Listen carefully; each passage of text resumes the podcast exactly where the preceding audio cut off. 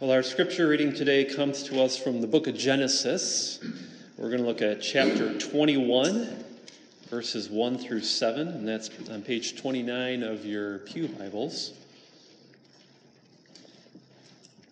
Genesis 21, verses 1 through 7.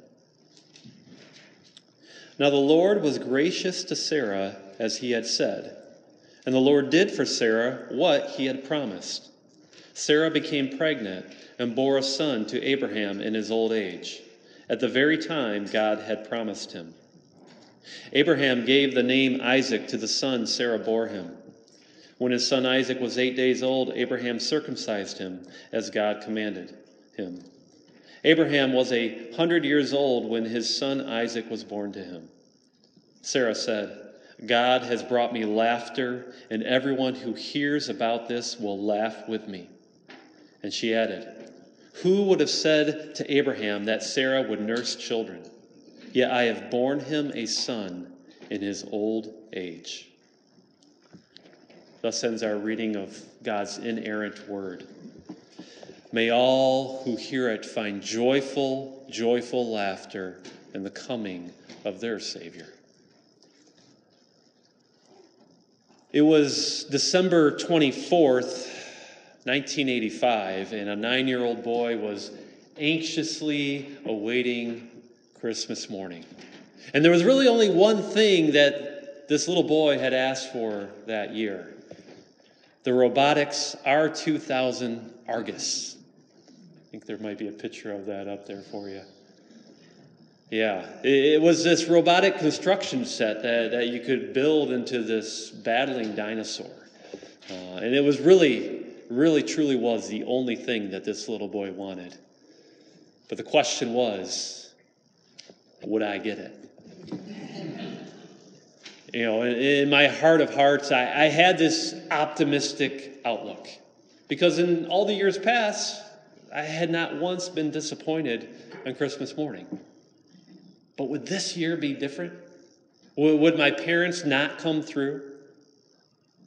I mean, they always had before, right? But, but this, the Robotix R2000 Argus, that's an expensive gift. And so while I believed, I, I also had my doubts. Once again, we have come to that season of the year known as Advent. A time when, when, like that little boy, our hearts are full of anticipation. Because Advent, it does, Advent, it does mean coming. And it is the birth of our Lord that, that we as God's people eagerly await. But why this uh, expectancy? Why this anticipation? Why do we long for this child to be born? What is so special about this particular birth? When we read the scriptures, particularly in the Old, Old Testament, we, we, we see this tension, uh, a tension that can, that can almost be felt pretty much from Genesis 3 on, right? Something is just not right. Because of man's sin, all creation, including us, has fallen under God's curse. We now live in a, in a world that is broken and corrupt, a world that is full of rebellion and revolt, a, a world full of pain and suffering, a world that, that ultimately leads to death and decay. I mean, think about the weeds that spring up in your garden every year. I mean, what are their purpose except to choke out the life of all the other plants, right? In a similar fashion, that's, that's what sin does. its ultimate end leads to death and destruction. And so deep, deep down, we, we know that something is wrong, that, that something is amiss, and that in our own strength, there's really nothing that we can do about it. And yet, God has not left us without hope. For even after that first sin, the sin of Adam and Eve, when they took that forbidden fruit, God had made this promise to our forebears. Look at, look at Genesis 3, verse 15. Here we see God cursing the serpent, and he says this I will put enmity between you and the woman, between your offspring and hers. He will crush your head, and you will strike his heel.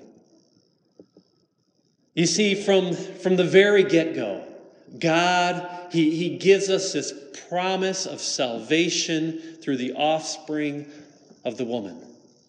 This one who would defeat our enemy for us. A child would be born, a child who would be this messianic figure. A, a son would be given, and from him all things would be made aright again. And throughout the Old Testament, we, we see prophecies of this coming child, this coming Savior. Moses spoke to him, the prophet who would be greater than him. David spoke of him as having this eternal kingdom. We see him in Isaiah as a suffering servant. These men, they were anticipating this newborn king this one who would remove our sins from us and establish that eternal, eternal kingdom. But what we also see throughout the Old Testament is the same hope being expressed in the bearing of children. We see these miracle babies scattered throughout time, newborns who act as foreshadows to the, to the true offspring of Eve, the one who would ultimately come to rescue us, the very one who would set things right. And so, this is what we're going to focus on this, this Advent these miracle children of Scripture, and how each and every one of them points us to Jesus. And today, we begin with Isaac. Now, in order for us to understand Isaac, we must first understand his parents. We must understand Abraham and Sarah. You see, it was to Abraham that God had given this promise of a child in, in, the first place. And we see the first inklings of this, of this promise in Genesis 12 when God had called Abraham to leave his home and to travel to the land of promise. Look at, look at Genesis 12, verses 1 through 3. The Lord had said to Abram, Leave your country, your people, and your father's household, and go to the land I will show you. I will make you into a great nation, and I will bless you. I will make your name great, and you will be a blessing. I will bless those who bless you, and whoever curses you, I will curse. And all peoples on earth will be blessed through you. Three things that we see here. First, God had called Abraham to, to leave behind the life that he knew and to follow him.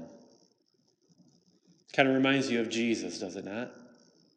When he called the 12, he, he asked them to leave behind everything, to come and to follow him. And so this same calling is upon Abraham. Second, we, we see that God made to Abraham an unconditional promise I will make you into a great nation. Now, there's nothing on Abraham's part that he needs to do. God just said, I'm going to do this. It's an unconditional promise. There are unconditional promises to us as well, is there not? Finally, we see that this greatness, this promise to Abraham to make him into this great nation, it would not be for his blessing alone, but it would be a blessing to others as well. In fact, God describes it as having this, this global reach. All peoples on earth will be blessed through you. And yet, in order for this promise to be fulfilled, Abraham would have to have a child, a, a, a son who would be his heir. And yet, when Abraham finally reached the promised land, guess what? He was still childless. He had no son. Well, it was then that God spoke to him once again. Look at, look at Genesis 15, verses 1 through 6. After this, the word of the Lord came to Abraham in a vision Do not be afraid, Abram. I am your shield, your very great reward. But Abram said, O, Lord, o sovereign Lord, what can you give me since I remain childless? And the one who will inherit my estate is Eliezer of Damascus. And Abram said, You have given me no children, so a servant in my household will be my heir. Then the word of the Lord came to him This man will not be your heir, but a son coming from your own body will be your heir. He took him outside and said, Look up at the heavens and count the stars, if indeed you can count them. Then he said to him, So shall your offspring be. Abram believed the Lord, and he credited it to him as righteousness. Now, by this time, Abraham was getting pretty old, and so was his wife Sarah. And Sarah, she had been a barren woman her whole life. And this is why Abraham was questioning God's promise. How can I be this father of a great nation if I have no children? How can that happen? Now, I think it can be pretty easy for us to relate to Abraham's concern. For, for naturally speaking, when, when, when God, what God was promising to Abraham was impossible. And we, as, as sinful humans, we tend to write off anything that we cannot prove or, or that seems too far fetched. In fact, many of the promises that we see in Scripture, promises that have our names upon them, naturally speaking, are impossible. For example, in Jesus, we have the promise of eternal life. But how can that be? For, for we know that, that one day we're, we're, we will all die, right? I mean, that's the way it's been since the beginning. And yet, here is this promise from Jesus that whoever believes in him shall not perish, but have eternal life. Or what about the promise of having a new home, the new heavens and the new earth? Because we live in this fallen creation, we, we really have no reference, no, no frame of mind of what a world that is without death, that is without decay, or sin for that matter, could possibly look like. And yet, Jesus in the book of Revelation boldly states, Behold, I am making everything new. You see, these are hard promises to hold on to because we can't see any natural way that they can be accomplished. And this is where Abraham was. O sovereign Lord, what can you give me since I remain childless? And the one who will inherit my estate is Eliezer of Damascus. And yet, what did God say to Abraham? This man will not be your heir but a son coming from your own body will be your heir. And then God directed his gaze to the heavens, to the stars in the sky. Number them if you can, for so shall your offspring be. Listen, what, what, what seems impossible to man is only about a fraction of what God can accomplish. And all that he asks of us is that we believe. That we be like that, that little boy who remembered all the previous Christmases and how good his parents were to him. The hope, the hope that God had given to Abraham was in the birth of his son, this miracle child a boy who would come from his very own rapidly aging body. And we see that Abraham believed and it was counted to him as righteousness. And yet, while Abraham did demonstrate faith, he also struggled with doubt as well. And this is what we see as the years went on. He and his wife Sarah, they were, they were still childless. And so they came up with this, this marvelous idea that they should try to have a baby through Sarah's servant, Hagar. And thus came along Abraham's first son, Ishmael. Perfect solution, am I right? Make the impossible possible through man made effort. I mean, it was obvious that Sarah was both too old, that she was too barren. And so, why not create this heir through someone younger and more fertile? Why not take Sarah's servant? Why not take Hagar and have a son through her? I mean, what could go wrong? Am I right? How often do we try to find man made solutions when we feel that God's promises are too far off? How often do we try to take matters into our own hands instead of waiting upon the Lord? How often do we look to, to worldly solutions for all of our spiritual problems? Unfortunately, this is a mentality that, that many have taken today. Instead of trusting in the promises of God and allowing Him to, to work out all the kinks, we, we, we come up with our own plans and rely on human effort. And I'm not just talking about in the world, for this kind of pragmatism is alive and well within the church. Too often we rely on human logic instead of how God has instructed us in His Word. For example, when, when Jesus promises to us that he will build his church and that the gates of hell will not overcome it, do we believe that he will do this? Or do we look to the latest trends and statistical models in order to determine how we do church?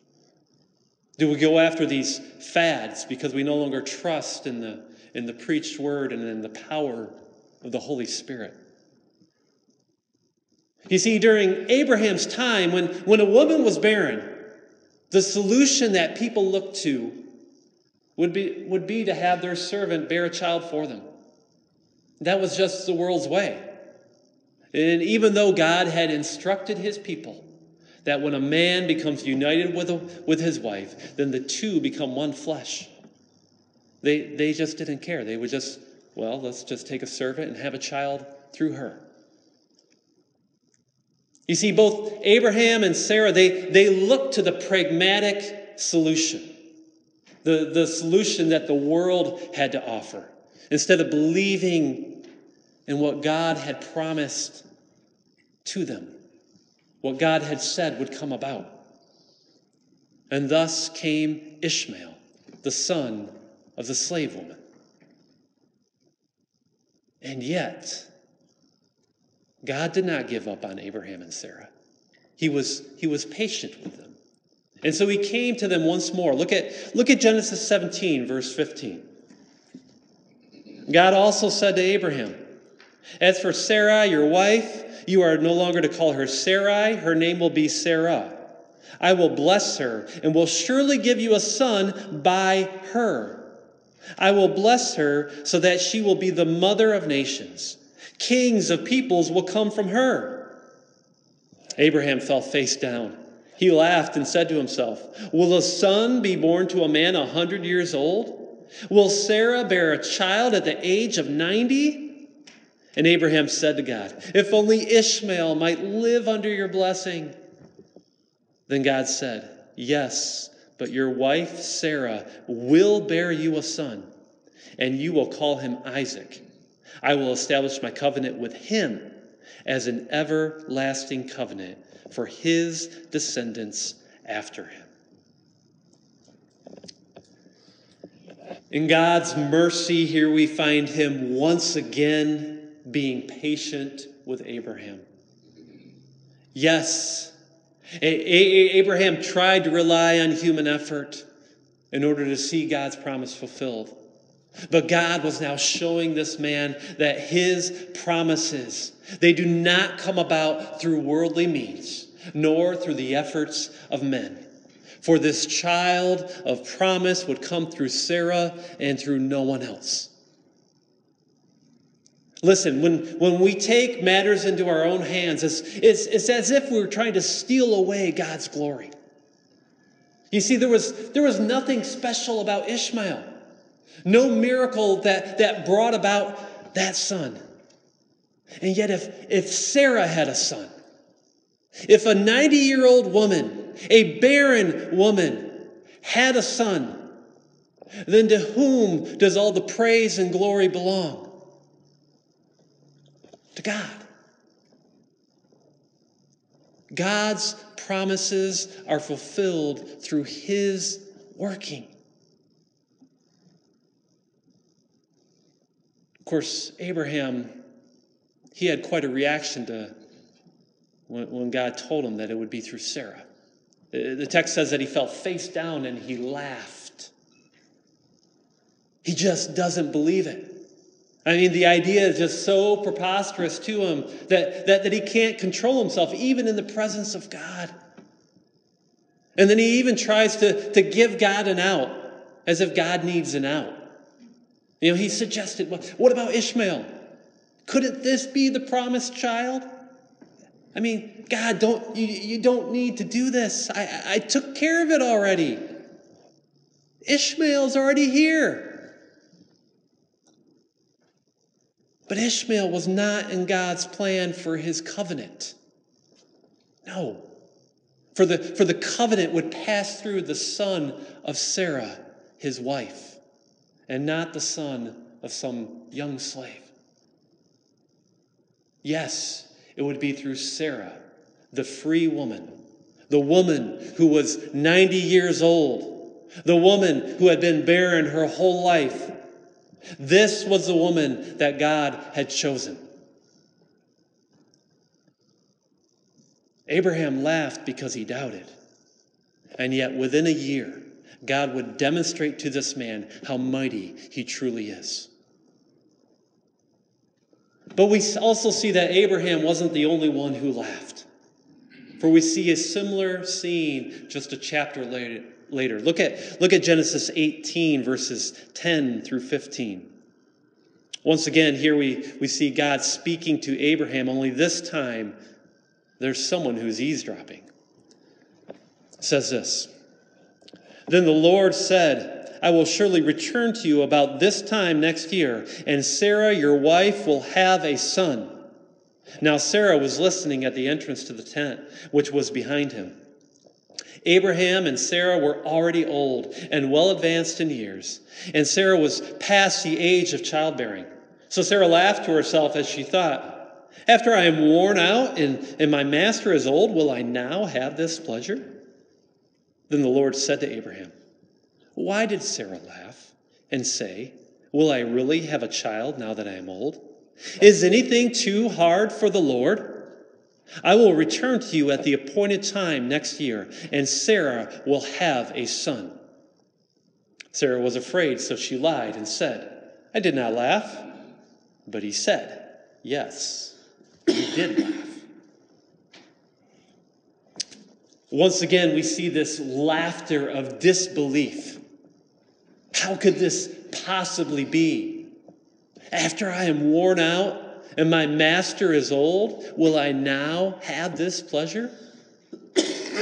you see, just like her husband, she, she lacked faith in the Lord, even to the point where, where she finds the promises of Yahweh to be absurd. And yet, her doubt could not be hidden from God as he confronted her. God knew that she lacked faith.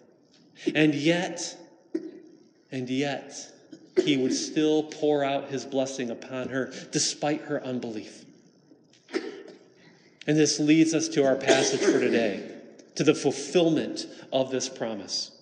Look once again at Genesis 21, verses 1 through 5. Now the Lord was gracious to Sarah as he had said. And the Lord did for Sarah what he had promised. Sarah became pregnant and bore a son to Abraham in his old age, at the very time God had promised him. Abraham gave him the name Isaac to the son Sarah bore him. When his son Isaac was eight days old, Abraham circumcised him as God commanded him. Abraham was a hundred years old when his son Isaac was born to him. Here we see the promise of God fulfilled, just as he had said. This long awaited child had finally arrived. This one who would continue Abraham's line and become a great nation, a nation through whom all the peoples of the world would be blessed. Yes, Isaac, this son of Sarah, was now finally here. And he didn't come about through human effort, nor did he arrive by the will of men, but through the powerful working of God Almighty. And because of God's faithfulness, this, this laughter of doubt that both Abraham, Abraham and Sarah had had now turned into a different kind of laughter. Look at our last two verses. Look at verses 6 and 7. Sarah said, God has brought me laughter, and everyone who hears about this will laugh with me. And she added, Who would have said to Abraham that Sarah would nurse children? Yet I have borne him a son in his old age.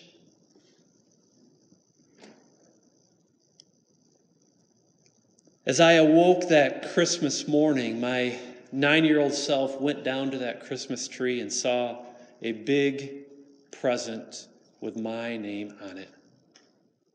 Sure enough, my, my parents came through for me yet again. And, and my heart, it was, it was filled with excitement as I tore through that wrapping paper and saw my very own Robotix R2000 Argus. My anticipation had turned to joy. And whatever little doubts that I previously possessed had now vanished. But those were the hopes and the dreams of a nine year old boy and buying a child's toy, and even an expensive one at that, is not impossible. Not like the birth of Isaac. This, this laughter that, that Sarah now possessed, it was a laughter of great, great joy. For unto her a son was born, and she named him Isaac, which, by the way, means laughter. Think about that. Every time Sarah would call her son to him, to her, she would be reminded of the joy she felt on that day, the day of the birth of her son, the day when God's promise was fulfilled. Every time she would say, Isaac, come over here, she would know the laughter and the good pleasure that comes from God alone. You see, no amount of doubting can thwart God's purposes. He will accomplish exactly what he says he will in his own perfect timing. And yet, that, that laughter that came through Isaac, it was just a foretaste. A foretaste of the true joy that would come through another miracle child. One not born of a barren woman, but born of a virgin. You see, from the womb of Sarah would come a great nation, but from the womb of Mary would come the ruler of all nations. From the womb of Sarah would come the heir to the promised land.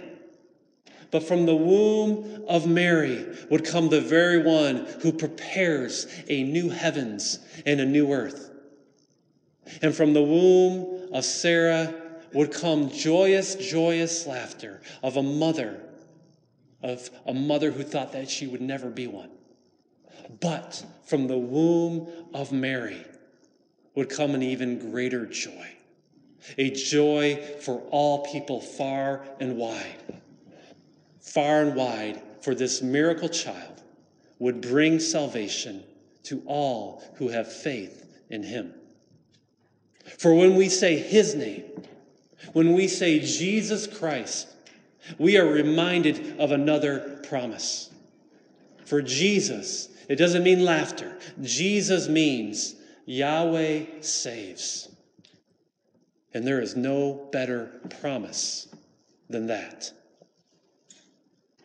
And so on this first Sunday of Advent, let us remember Isaac, but then let us look to the one to whom Isaac pointed, to the true child of promise, that miracle baby, our Lord and Savior, Jesus Christ. Let us pray. Father, we come to you now with expectant hearts.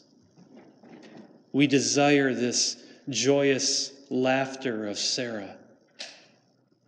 But it's not through Isaac that such laughter will come to us, but only through your Son, Jesus Christ. He is the one that our hearts desire. For only He can truly fulfill what we desperately, desperately need. We need a Savior, one who can shine a light into our darkened hearts, one who can take away our sins. So, this Advent season, we look to your Son, that true miracle child, the Prince of Peace, the one who takes upon the sins of the world for our sake. It is in him that we rejoice. And we pray this in his mighty name. Amen.